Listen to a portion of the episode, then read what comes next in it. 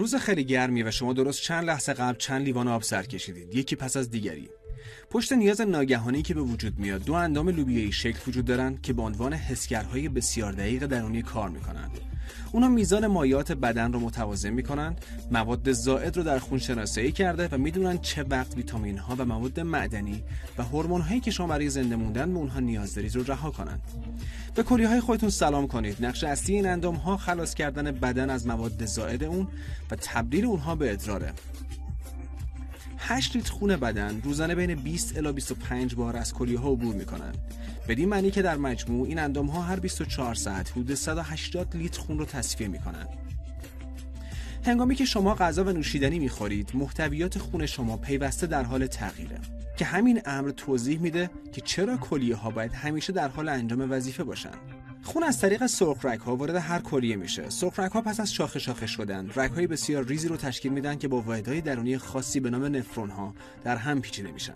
در هر کلیه یک میلیون از این نفرون ها مجموعی از فیلترها و حسگرهای قوی رو تشکیل میدن که به دقت خون رو تصفیه می‌کنن. این همون جایی که ما می‌فهمیم این سیستم حساس داخلی چقدر دقیق و بینقص کار می‌کنن برای تصفیه خون هر یک از نفرون ها از دو ابزار قدرتمند استفاده می کنند یک ساختار نقطه مانند به نام گلومرول و لوله نیمانند و نخمانند دراز به نام تیبیول گلومرول همانند یک صافی کار می‌کنه و اجازه میده تنها مواد خاصی مانند ویتامین ها و مواد معدنی به تیبیول راه پیدا کنند. بعد از اون کار این رگ خونی شناسایی هر کدوم از موادیه که بدن به اونها نیاز داره.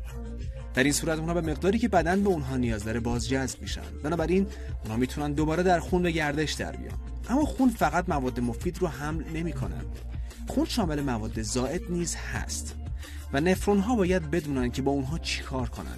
تیبیول ترکیبات رو که بدن به اونها نیازی نداره شناسایی می‌کنن مانند اوره که از تفکیک پروتئین ها بر جای میمونه.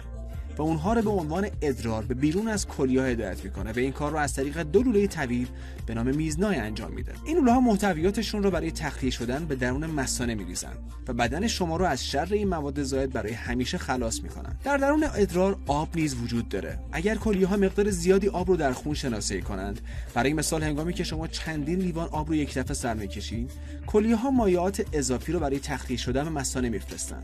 از سوی دیگر میزان پایین آب در خون کلیه ها رو به فعالیت وادار می‌کنه تا مقداری از اون رو به خون بازگردونه. بدین معنی که آب کمتری به ادرار راه پیدا می‌کنه. به همین دلیلی که وقتی کم آب می‌خوریم ادرار زردتر به نظر می‌رسه. با تنظیم آب کلیه ها سطح مایعات بدن رو تثبیت می‌کنن. ولی این موازنه کردن عالی تنها کار کلیه ها نیست. این اندام ها توانایی فعال کردن ویتامین دی رو نیز دارند که برای ترشح کردن هورمونی به نام رنین که فشار خون رو بالا می‌بره و هورمون دیگری به نام اریتروپویتین که باعث افزایش تولید سلولای خونی میشه مورد استفاده قرار می‌گیره. بدون کلیه ها مایعات بدن ما از کنترل خارج میشن. هر زمان که ما چیزی می‌خوریم خون ما انبوهی از مواد تفکیک نشده رو دریافت می‌کنه و به زودی تولید مواد زائد بدن ما رو پر می‌کنه و ما میمیریم. بنابراین هر کلیه نه تنها باعث میشه کارها به راحتی انجام بشن بلکه باعث زنده موندن ما نیز میشن. پس قدردان این دو سهرامیز باشیم.